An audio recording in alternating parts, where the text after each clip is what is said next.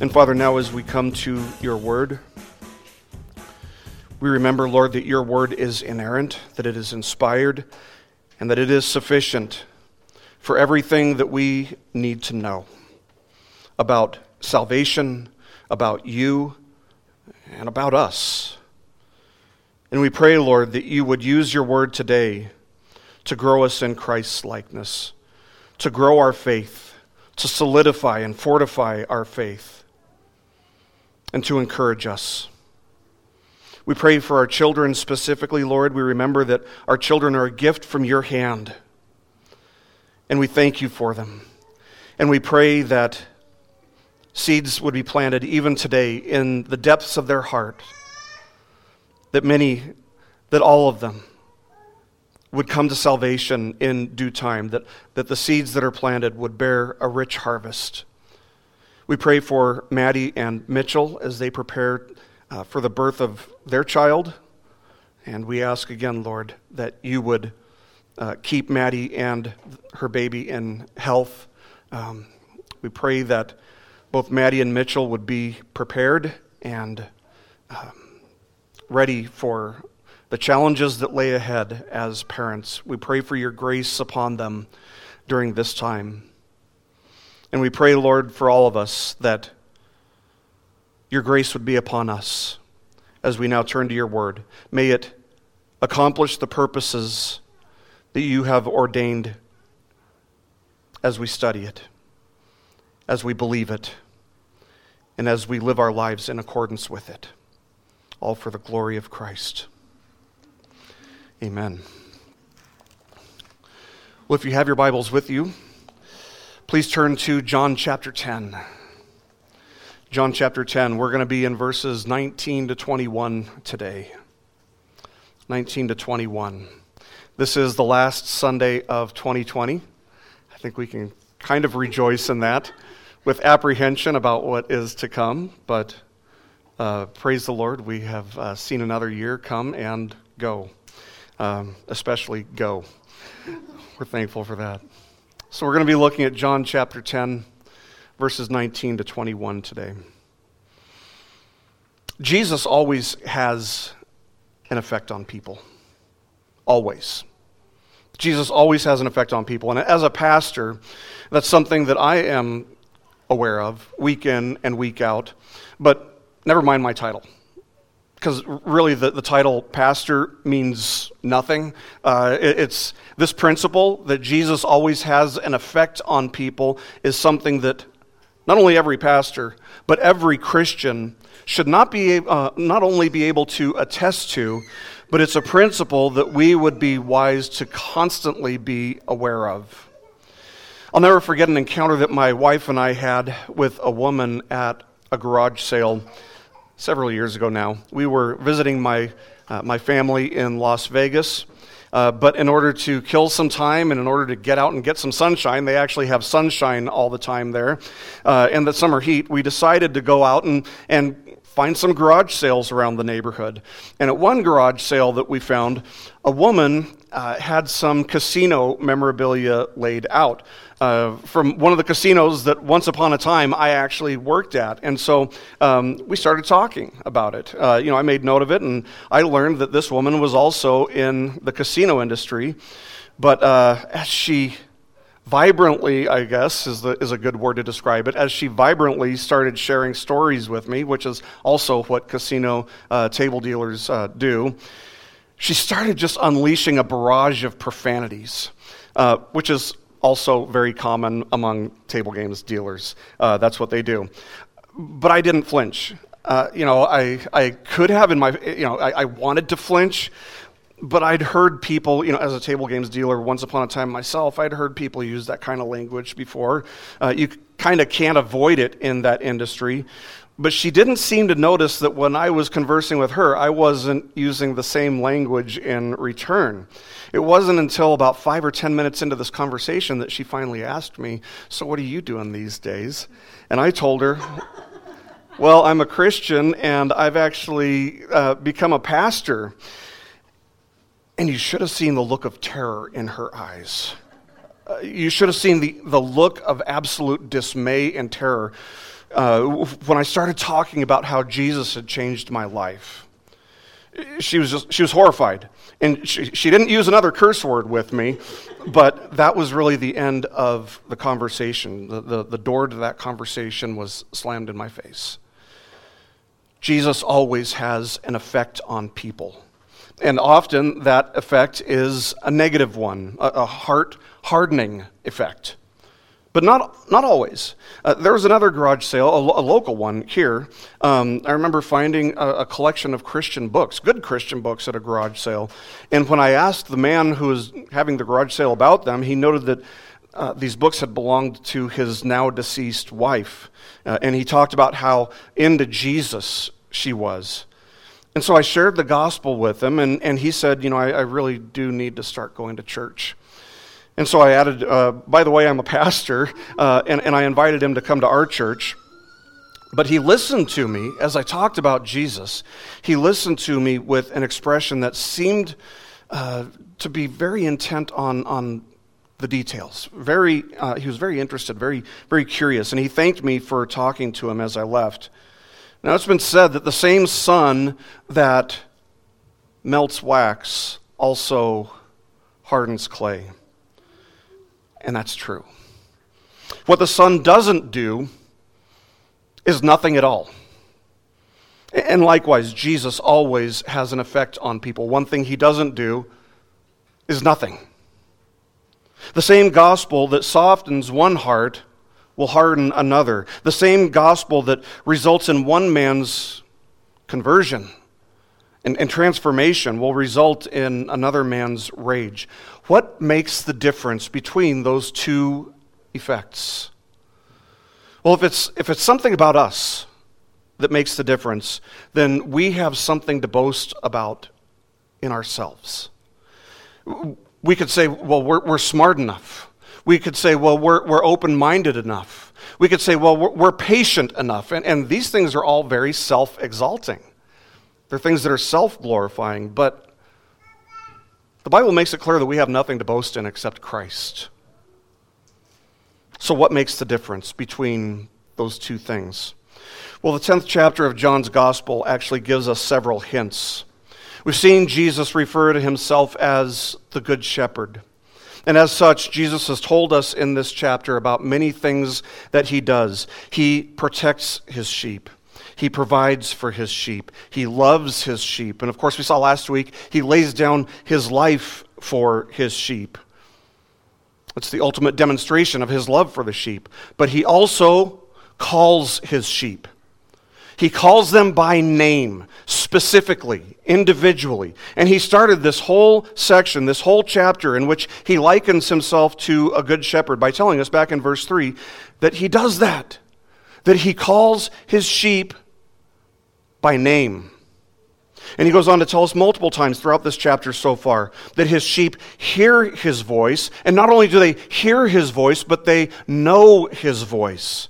In verse 3, he says, The sheep hear his voice, and he calls his own sheep by name and leads them out. Verse 4, the sheep follow him because they know his voice. Verse 14, I know my own, and they know me. Verse 16, I have other sheep which are not of this fold. I must bring them also, and they will hear my voice. That's at least one factor that makes a difference in the effect that Jesus has on a person. And that's a very significant factor. Now, we saw last week that the way that the sheep hear the shepherd's voice, the way that people that, uh, that belong to Jesus, the elect, hear his voice, is by the gospel being preached. Uh, there's a voice that transcends the voice of the preacher. It transcends my voice, it transcends any other preacher's voice. It's a voice that speaks to and calls out to the individual heart. And that is the voice of Christ. That's what we saw in Romans chapter 10 verse 14. Makes it very clear. When people hear the gospel preached, the sheep among those who are hearing, the sheep hear the voice of the Good Shepherd calling out to them personally, individually. And for this reason, everyone who is faithful to evangelize, whether that's just by, by regular evangelism with a friend or whether it's going on missions, whatever. Everyone who shares the gospel faithfully with those who do not yet believe are going to have a twofold experience with doing so. You will either see people hate what you have to say and not listen to what you have to say. Those are people who hate truth, who hate God, who have suppressed the truth in unrighteousness. Or you'll see others for whom the gospel message rings true. And you can almost see their hearts softening right before you. And we see these two things happen frequently throughout Jesus' ministry. We're told of the blessing and prophecy, for example, that a man named Simeon, who had been told by God that he would not die before seeing the Christ, spoke in regards to Jesus. We read this in Luke's gospel testimony, Luke chapter 2, verses 34 and 35. And Simeon blessed them, that's referring to Joseph and Mary. And, jo- and Simeon blessed them and said to Mary his mother, Behold, this child is appointed for the fall and rise of many in Israel, and for a sign to be opposed, and a sword will even pierce your own soul, to the end that thoughts from many hearts may be revealed. The thoughts of many hearts will be revealed through this Christ. And truly, the thoughts of many hearts were revealed whenever Jesus spoke, especially with the Pharisees. And the thoughts of many today are still being revealed whenever the gospel is preached. So, having told the Pharisees why he had come, he gave us two reasons in the passage that we looked at last week. Number one, to lay down his life as the good shepherd on behalf of the sheep. And number two, to unite his sheep who are scattered throughout the world and throughout the ages. So, having told these Pharisees why he had come, we see that the people are affected by his words now in very different ways. So, the point of the passage that we'll be looking at today is that the teachings and the deeds of Jesus are sufficient for a person to see Jesus as the good shepherd that he is. Let me say it again. The teachings and the deeds, the words and the works, the doctrines and the deeds of Jesus are sufficient for a person to see Jesus for the good shepherd that he is and to believe and follow him. So, having laid out these great two purposes for which he came, and having told us that he has the authority to lay down his life and to take it back up, we now read about how his audience responds. So let's look at this, this whole next three verses, 19 to 21. A division occurred again among the Jews because of these words. Many of them were saying, he has a demon and is insane. Why do you listen to him? Others were saying, These are not the sayings of one demon possessed. A demon cannot open the eyes of the blind, can he? So the world can, if, if you want to boil it down to the bare essentials, the world can be broken down into just two groups of people those who hate God and thus hate the gospel with an irrational hatred and those who love God and seek His truth. And we see these two groups represented extremely, extremely clearly, vividly in the text at hand. And, and, we've seen this before, haven't we? We've seen divisions arise because of Jesus before. John says a division occurred again. In other words, we should be thinking, okay, this is something that has happened at least one other time, actually, it's happened two other times in John's gospel that he tells us about. Uh, when Jesus gave the great gospel invitation, saying in, in uh, chapter 7, verses 37 and 38, he said, If anyone is thirsty, let him come to me and drink. He who believes in me, as the scripture said, from his innermost being will flow rivers of living water. And then in verses 40 and 43, we read this.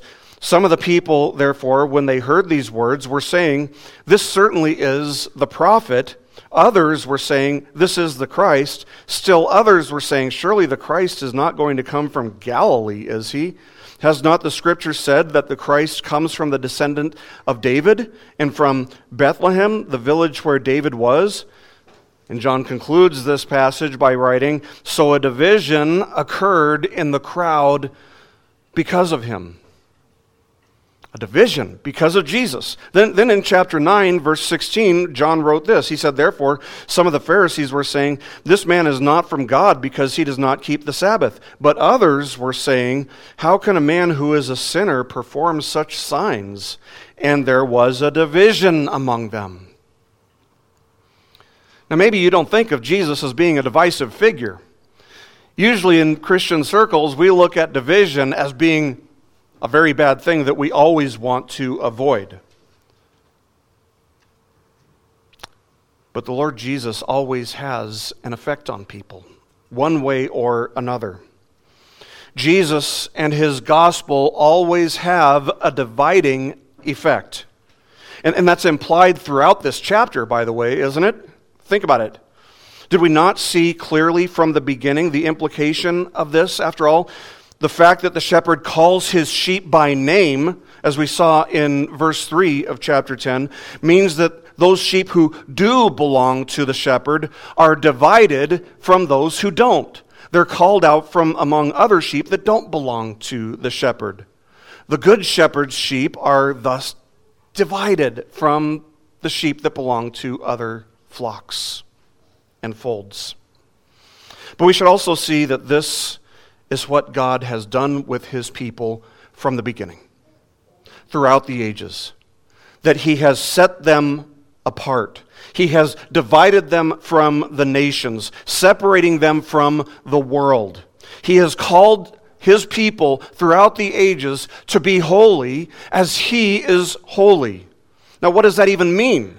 To be holy. It doesn't just mean to be good. It doesn't just mean to be righteous, although that is the secondary meaning of it. The question is, what is the primary meaning of it?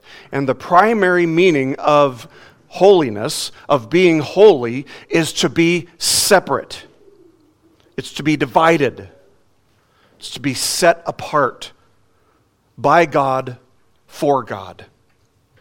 The fourth commandment, for example, is remember the Sabbath day to keep it holy. Well, what makes the Sabbath day holy? It's not just that we're supposed to act better on one day of the week. No, it's set apart. The Sabbath is set apart. The fact that it isn't to be treated like every other day of the week is what makes it holy. Exodus 20, God's giving the, the Ten Commandments, and this is what he says when he gives the fourth commandment. He says, Six days you shall labor and do all your work, but the seventh day is a Sabbath of the Lord your God. In it you shall not do any work, you or your son or your daughter, your male or your female servant, or your cattle or your sojourner who stays with you. In other words, for six days of the week, you can, you can do all these things. You can work, you can play, you can go out and have fun, you can, you can do whatever you want, but the Sabbath is supposed to be different. The Sabbath is holy. The Sabbath is separate. The Sabbath is sacred. It's to be divided from those other six days of the week.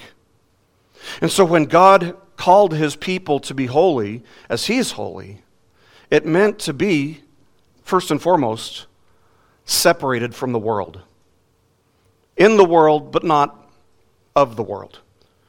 There's a necessary division that must take place between God's people and the world, which is exactly why James said, Do you not know that friendship with the world is hostility toward God? Therefore, whoever wishes to be a friend of the world makes himself an enemy of God. So, why does that make a person an enemy of God?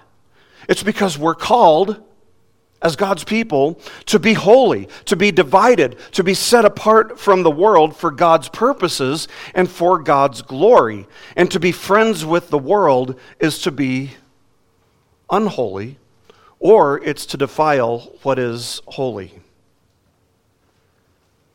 The Lord Jesus always has one effect or another on people. He divides people. Jesus and his glorious gospel always have and always will have a dividing effect.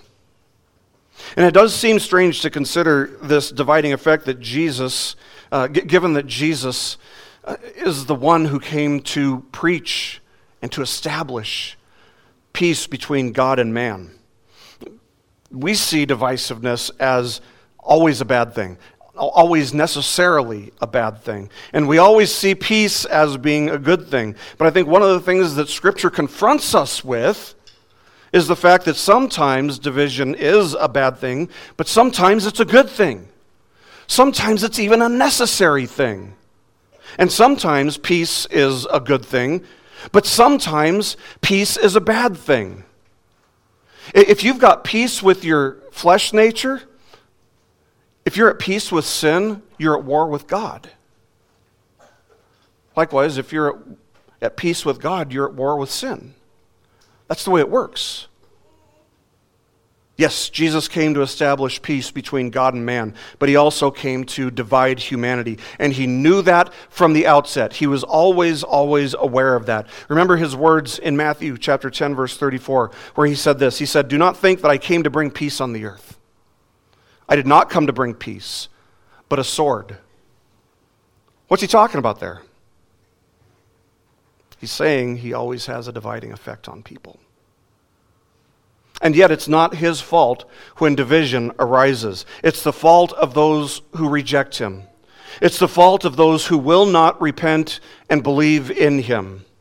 When division occurs in a setting like this, it happens because truth divides. As long as everybody's believing a lie, there's unity, but it's not a good unity. But what happens when some of those people who believed the lies start to have the truth revealed to them. Division and dissension happens, and that's a good thing. This is a wonderful follow up to what we talked about last week, by the way, in our previous lesson. We talked about the need for missions and the need for evangelism and how those are the context in which we share the gospel, which is how somebody initially hears the voice of the shepherd calling their name.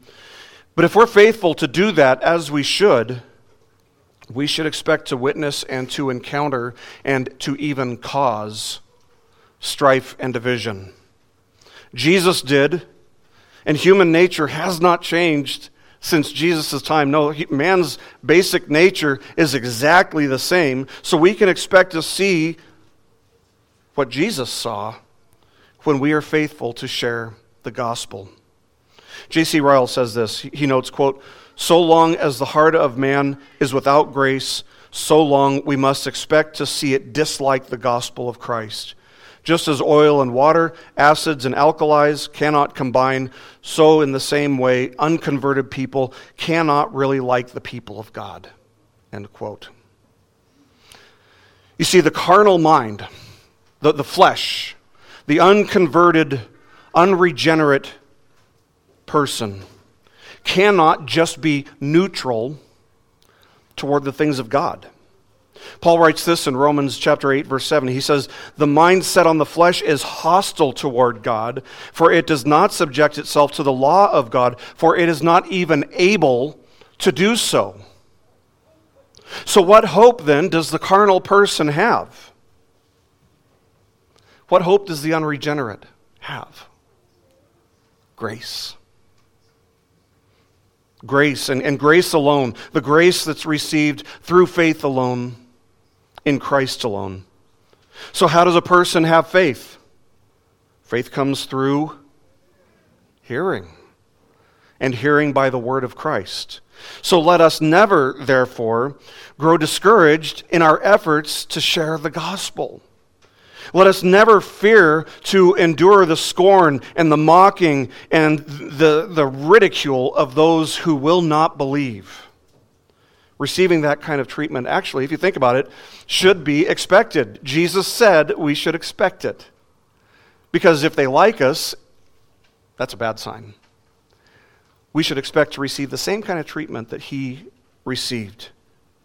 I mean, should we expect better treatment than Jesus received? No, of course not. Because human nature is the same today as it was when Jesus walked the face of the earth in his earthly ministry. And so we shouldn't be surprised to see what we see in our text today. We shouldn't be surprised that a division among the Jews happens here in John chapter 10, verses 19 to 21. In fact, everything that we see happening in these three verses is an illustration of everything that Jesus has said up to this point in the chapter. What exactly was it that sparked the division? Well, we can't be sure because Jesus has said a lot of things here. He, he said a little bit of a monologue here. But the last thing that Jesus said in verses 17 and 18 was, For this reason the Father loves me, because I lay down my life so that I may take it again. No one has taken it away from me, but I lay it down on my own initiative. I have authority to lay it down, and I have authority to take it up again. This commandment I received from my Father. So that's what Jesus just finished saying. So it seems most natural to assume that that's what caused the division. That, that's, that's very possible. Uh, his claim to have a power that the Pharisees didn't have was surely something they took offense at. Uh, his claim to have an authority that the Pharisees didn't have was almost certainly something that they would be offended by. Uh, they may have had the power and the authority to lay down their lives willingly, right? Uh, just like anybody else in human history. We, we, can, we can willfully die, sure. But they, just like everybody else, had neither the power nor the authority to take their own lives back up again. So this seems very likely to be what caused the offense and what caused the division. But it's also possible that they were offended that Jesus would not only refer to himself as the Good Shepherd, definite article, the Good Shepherd, not a Good Shepherd, but the Good Shepherd, uh, but would claim to be altogether different from them by using the definite article and would refu- uh, refer to these Pharisees as hired hands or, or hirelings, as thieves and as robbers. Maybe they understood uh, that they shouldn't be clapping because he was talking about them. Maybe they understood that Jesus was claiming to be the shepherd whom God had promised to send in the Old Testament. In Ezekiel 34, God exposes the problem and the prominence and the proliferation of the false shepherds in Israel and God promises in verses 22 and 23 of Ezekiel 34, he says, quote, I will deliver my flock, and they will no longer be a prey, and I will judge between one sheep and another. Then I will set over them one shepherd, my servant David, and he will feed them, and he will feed them himself and be their shepherd. And he repeats that promise in chapter 37, verse 24. He says, My servant David will be king over them, and they will, have, they will all have one shepherd, and they will walk in my ordinances and keep my statutes and observe them. Now, of course, this was a reference. Uh, this reference to David was a reference to the lineage of David, the, the heritage that David would pass on, through which the Messiah would come. See, God had made a covenant promise with David, referred to as the Davidic covenant, in 2 Samuel chapter 7, where God said to David, When your days are complete and you lie down with your fathers, I will raise up your descendant. Who's he talking about? Jesus, I will raise up your descendant after you, who will come forth from you, and I will establish his kingdom. He shall build a house for my name, and I will establish the throne of his kingdom forever. So it's possible that the idea, as, far as these Pharisees are thinking, that the idea that this rabbi Jesus, who was so hated by the Pharisees and who was claiming to be the promised shepherd from Ezekiel, all these things were just taken as offensive to them. There are so many things that he has said that could have been what sparked uh, the offense and the division. Or maybe it was just all of it and not just one thing in particular that Jesus said. But whatever the case, this is what we read in verse 20 here in John chapter 10. Many of them were saying, He has a demon and is insane. Why do you listen to him? Now, that is a classic ad hominem argument, which means it's an irrational argument. It's an argument that doesn't really address the evidence at all. It's not even trying to refute the evidence. An ad hominem argument isn't a valid argument. It's not really not even an argument at all. What an ad hominem argument does is ignore the evidence, it ignores uh, the, the argument that a person has presented, and it ignores everything th- that has to do with the subject, and instead it attacks the person instead of the position. Kind of like, you know, when I was a kid, uh, if, if somebody said something to correct us, we'd say something like, oh, yeah, well, you're ugly and your mom dresses you funny. Classic ad hominem argument. Has nothing to do with what the person says, it's just attacking the person, right? It's an irrational thing to do, an irrational way to respond to a truth claim. But this is nevertheless what the Pharisees do. This is, this is an argument that they would commonly present to discredit Jesus. They'd claim that he was possessed by a demon. They'd accuse him of working on behalf of Beelzebub.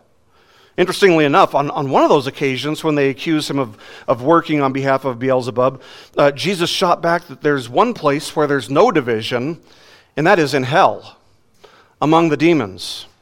They all stand in one accord against God's kingdom. They are undivided. They are entirely united against the things of God. And thus, Jesus reasoned, it is impossible that he could be possessed by a demon while at the same time working to build God's kingdom. It's been said that Jesus is either a liar, a lunatic, or Lord. And that's basically what the many, notice that that's what it says, it's the many here in verse 20 are doing. They're accusing him of either being a liar or a lunatic, or, or both. They say, Why do you listen to him? He's either a liar or he's a lunatic. Why would you be listening to him? And that reveals something very interesting to us, doesn't it? It reveals that there were some among them who were listening to Jesus. They were considering, they were paying attention to everything that Jesus was saying. And we hear people, by the way, make all these same basic irrational arguments today as well, whereby they either claim that Jesus was a liar or a lunatic. They'll say things like, you know, maybe Jesus thought that he was God, but haven't there been countless people throughout history who claimed to be God? Uh, the second part of that argument is actually true. There have been a lot of people who have claimed to be God. Uh, when I was in college, I did an internship at a mental hospital, and there were plenty of people in there who would have claimed to have been God. The question is, what sets them apart from Jesus? Well, look at what the other group says. This shows us what sets Jesus apart from every other person in history, from everybody else in history who's claimed to be God. Verse 21 says, Others were saying, These are not the sayings of one demon possessed. A demon cannot open the eyes of the blind, can he? So there are two things here that these people are saying correctly that set Jesus apart from everyone else in the world and everyone who has ever claimed to be God. Those two things that set him apart are number one, his teachings, his doctrine, and number two, his actions, his deeds, his teachings and his acts, his words and his works. These are people who realize that Jesus really did heal a blind man back in chapter 9. And they can't explain it. They've seen the evidence. They may have very well known who that guy was. After all, he was outside the temple for years, for his entire life, where he was taking handouts and relying on the generosity of people who were coming into and going out of the temple. Wouldn't they have known that this man was blind from birth? There's a good chance. And so they're confronted with the reality that they simply cannot explain in naturalistic categories. And his teachings, the question wasn't really whether or not they were offensive for this group of people. The question was whether or not they were true, whether or not they had substance, whether or not they were valid. Perhaps this second group of people who are listening to Jesus can see how Jesus' teachings aligned with everything taught and foretold in the Old Testament. So, so it's interesting to see here that these people who are being very reasonable, unlike the majority, the many, they're actually the minority. Those who are being reasonable, those who are using reason and logic and just being rational, they are certainly a minority here. Verse 20 tells us that many were saying that Jesus had a demon, that many were saying that Jesus was insane. Verse 21 doesn't say that many were convinced by Jesus' doctrine and deeds that he didn't have a demon and what, uh, you know, that he wasn't just crazy. It says others. Others. The, the implication seems to be there that they were a vast minority. Those who think reasonably and rationally about Jesus are always, always in the minority. I can't tell you how many times I've seen an atheist come this close, and it's like you're right there. You, have you've, you've said all the things, you, you, you're, you're right on your way, but they won't cross that threshold. Even though it flows from everything that they've been arguing, they won't think rationally about him at the point of belief. They'll, they'll think rationally up until that point, but then they'll turn away. Why? Because they hate the light. And they hate the light because they love darkness, because they love sin. Those who think reasonably and those who think rationally about Jesus are always in the minority. But anytime you have God on your side, it doesn't matter how many people stand against you, you are in the, uh, the majority. You are in the majority because you've got the one truth that matters, and the one thing that matters is the truth. It doesn't matter if the majority believe a lie. As Christians, friends, we should never be surprised when the world thinks we're nuts. When the world just thinks we're crazy, and they, they often do. That's a belief about us that actually seems to be um, becoming more and more popular as our culture gets darker and darker. They think about us. They, they, they, look at us and what we believe and the way we adhere to the teachings of Scripture, and they think uh, this is not progressive. This is not modern. Uh, they think we follow a bunch of teachings that are just outdated. They think we, we, we adhere to a book that's full of fairy tales and superstition. Again, they're not thinking rationally. But humanity, by nature, refuses to think rationally about God. By nature, what do we do with the truth?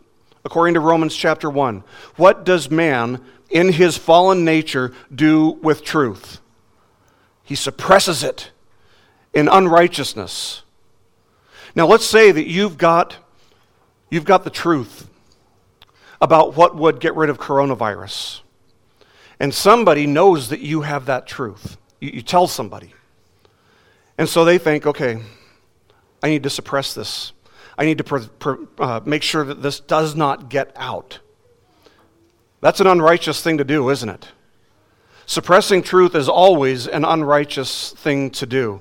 And that is what man, apart from God's grace, that's what fallen man on his own does with the truth about God. He does something not only hostile toward God, but something that is very irrational and unrighteous. Anytime truth is suppressed, it is both irrational and it is intentional. But we should never be surprised if people accuse us of the same things that they accused Jesus of being crazy or being possessed by a demon. So, who are these others in, in verse 21? John doesn't tell us. And because John doesn't tell us explicitly, we can't be exactly certain. But I think it would be reasonable to assume that Nicodemus was probably among them. After all, if you remember back in chapter 7, Nicodemus stood against the plans of the Pharisees to break the protocol that was outlined in Scripture uh, when the Pharisees um, wanted to have Jesus seized and arrested without a trial. And so Nicodemus stepped in and he said, Our law does not judge a man unless it first hears from him and knows what he is doing, does it? In other words, what he was doing was defending Jesus. They couldn't seize Jesus if they wanted to, and Nicodemus didn't quite get that yet. But he stepped in and defended Jesus before the Pharisees. So this group very likely included Nicodemus, who was among the Pharisees. It's also possible that it included a man named Joseph of Arimathea. Mark chapter 15, verse 43 tells us that Joseph was a prominent member of the council. He was a Pharisee. And John chapter 19, verse 38 tells us what Joseph did after the death of Christ. It says, Joseph of Arimathea, being a disciple of Jesus, but a secret one for fear of the Jews, asked Pilate that he might take away the body of Jesus. It seems very likely, then, that both Nicodemus and Joseph of Arimathea would have been among the ones defending the minority position here and thinking rationally about what Jesus had been teaching in John chapter 10. His doctrine, his deeds, the others claimed, were evidence that he was actually not possessed by a demon. His doctrine and his deeds were proof that he was not just a lunatic. No, his words and his works led them to a different conclusion, a rational conclusion. And thus the question of the many why are you listening to him? Why do you listen to him? is responded to thoroughly. This is why. Because of his words and because of his works. He was worthy of being listened to, he was worthy of being considered because his words and his works were unlike those of a liar and unlike those of somebody who is insane. The ramblings of a man who is a lunatic, who is insane, they usually don't make a whole lot of sense. But Jesus made sense. And his teachings were always pure. His teachings were always true. His teachings always aligned perfectly with the scriptures. Always. Somebody who's insane doesn't consistently speak with clarity. In fact, one of the first ways to tell when somebody is mentally slipping or, or losing their mind is revealed by what they say. They, they can't make sense of reality. They don't put words together that make any kind of sense, at least on occasion. But Jesus never, ever spoke in such a way. No, he spoke with clarity. He, he was logical, he was reasonable, he was consistent with the scriptures. And even if a crazy person does claim to be God incarnate, they can't do anything to substantiate that claim. They can't do anything to provide evidence of their claim to be God incarnate.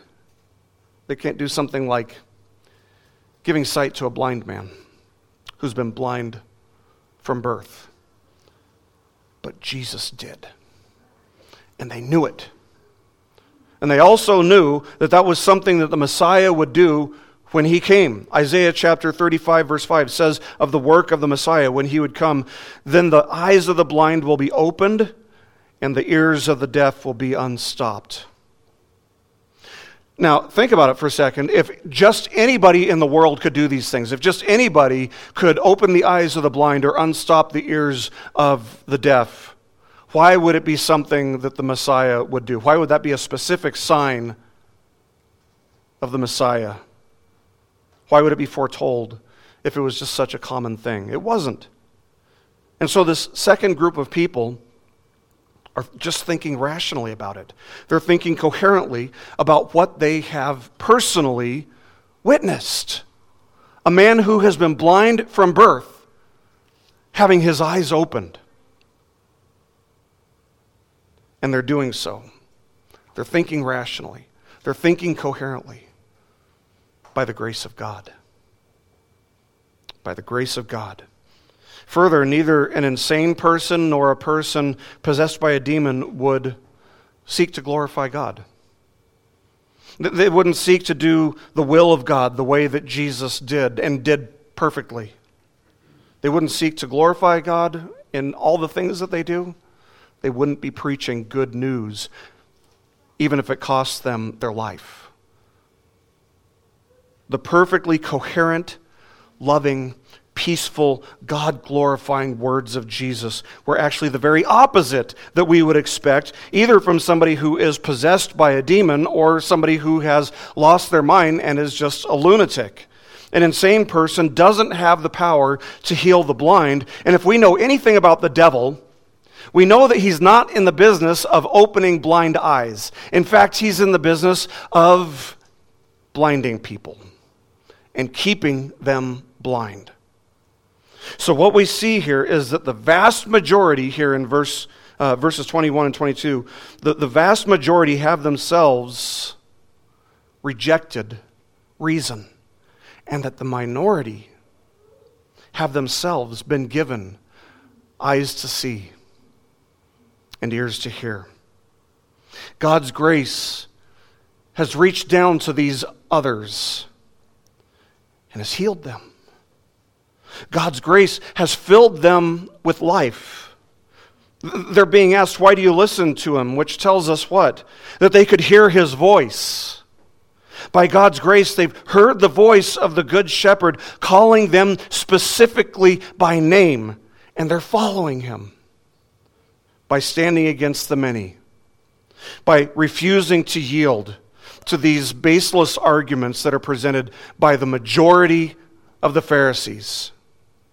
And to this very day, friends, the teachings and the works, the, the words and the works of Jesus, his doctrine and his deeds are sufficient for a person to see Jesus for the good shepherd that he is and to respond by believing in him. It's not that there isn't any evidence. It's that they have taken the evidence, they have taken the truth, and they have suppressed it in unrighteousness. The evidence is there. His doctrine and his deeds, his words and his works attest to exactly who he is. And of course, the ultimate work that proves that Jesus rightfully claimed to be God in the flesh and rightfully had the authority to claim to be the good shepherd who would lay his life down for the sheep is, of course, the resurrection. If this small number of people who are standing against the Pharisees, if they thought Jesus' deeds in healing the blind man proved that he was neither a liar nor a lunatic, but that he was Lord, they hadn't seen nothing yet. This same Jesus would lay down his life for the sheep just as he foretold in verse 18, and he would prove that he had the authority to take his life back up again. The fact that he did take his life back up again, that he would be resurrected from the dead on the third day, proves that he also had the authority to lay his life down on behalf of the sheep. He would be the one who would take the wrath of God that was justly due to those sheep who had sinned and sinned and rebelled and rebelled against God all their their lives. But the shepherd would say, I will bear their punishment. Your wrath can fall on me so that they can be spared. And that's what happened. And Jesus had the authority to do it, and the resurrection proves it. Only Jesus. Only Jesus had the authority to do that. Nobody else in all of human history could ever dare to make such a claim. Only Jesus. And of course, this was God's plan all along. He would send his only son through the line of David to love his sheep, to gather, to call and gather his sheep, to care for his sheep, to die for his sheep, and to raise again for the sheep. And of course, this is actually a covenant that took place between the persons of the Trinity, between the Father and the Son in eternity past. It's what you would call the eternal covenant. The covenant that we read about in Hebrews chapter 13, verses 20 and 21, which says this It says, Now may the God of peace, who brought up from the dead the great shepherd of the sheep through the blood of the eternal covenant, even Jesus our Lord, equip you in every good thing to do his will, working in us that which is pleasing in his sight through Jesus Christ, to whom be the glory forever and ever. Amen.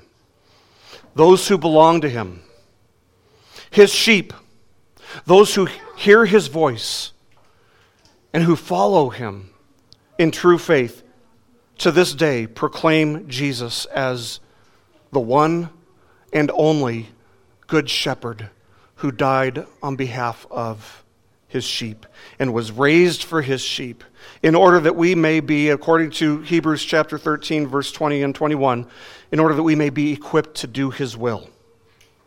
In other words, causing good fruit, that which is pleasing to God, to be borne in our lives. He's called us to be holy. He's called us to be separate. He's called us to be divided from the world. In it, but not of it. And of course, this is a division that will last for all of eternity, as those who believe in him will enter into everlasting life, but those who reject him will receive everlasting condemnation. But here's the good news there's still time. There's still time for many to receive life. Jesus always has an effect on people. The question is, what effect does he have on you? What effect does he have on you? Does he soften your heart? Or does he harden it? Listen, if you have never believed in Jesus, I urge you today to consider the brief nature of this life and to consider the futility of pursuing after anything more than the Good Shepherd, the Lord Jesus Christ. If you are not following him, if you have not repented and believed in him, consider his teachings, consider his works, and consider that they will either soften your heart or they will harden it. And so, if your heart is softened today and you have never believed in Him, see the urgency of the matter. See that life is short. Come to Him in faith and receive life everlasting. And if you've already done that, if you are following the Good Shepherd, if you have repented and believed in Him, Jesus calls you not only to follow Him, but to share His good news of salvation in Him, knowing that as you do, you may receive scorn from many, but His sheep are going to hear His voice. That's a promise. And the success of Jesus' mission is certain. He accomplished it, and He will fulfill it entirely. How? By His sheep going out and preaching the gospel. May He find us faithful to have done that. Let's pray.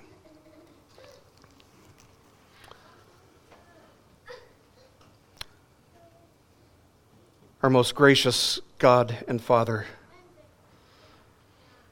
we thank you for your word. We thank you for the dividing effect that your word has on people.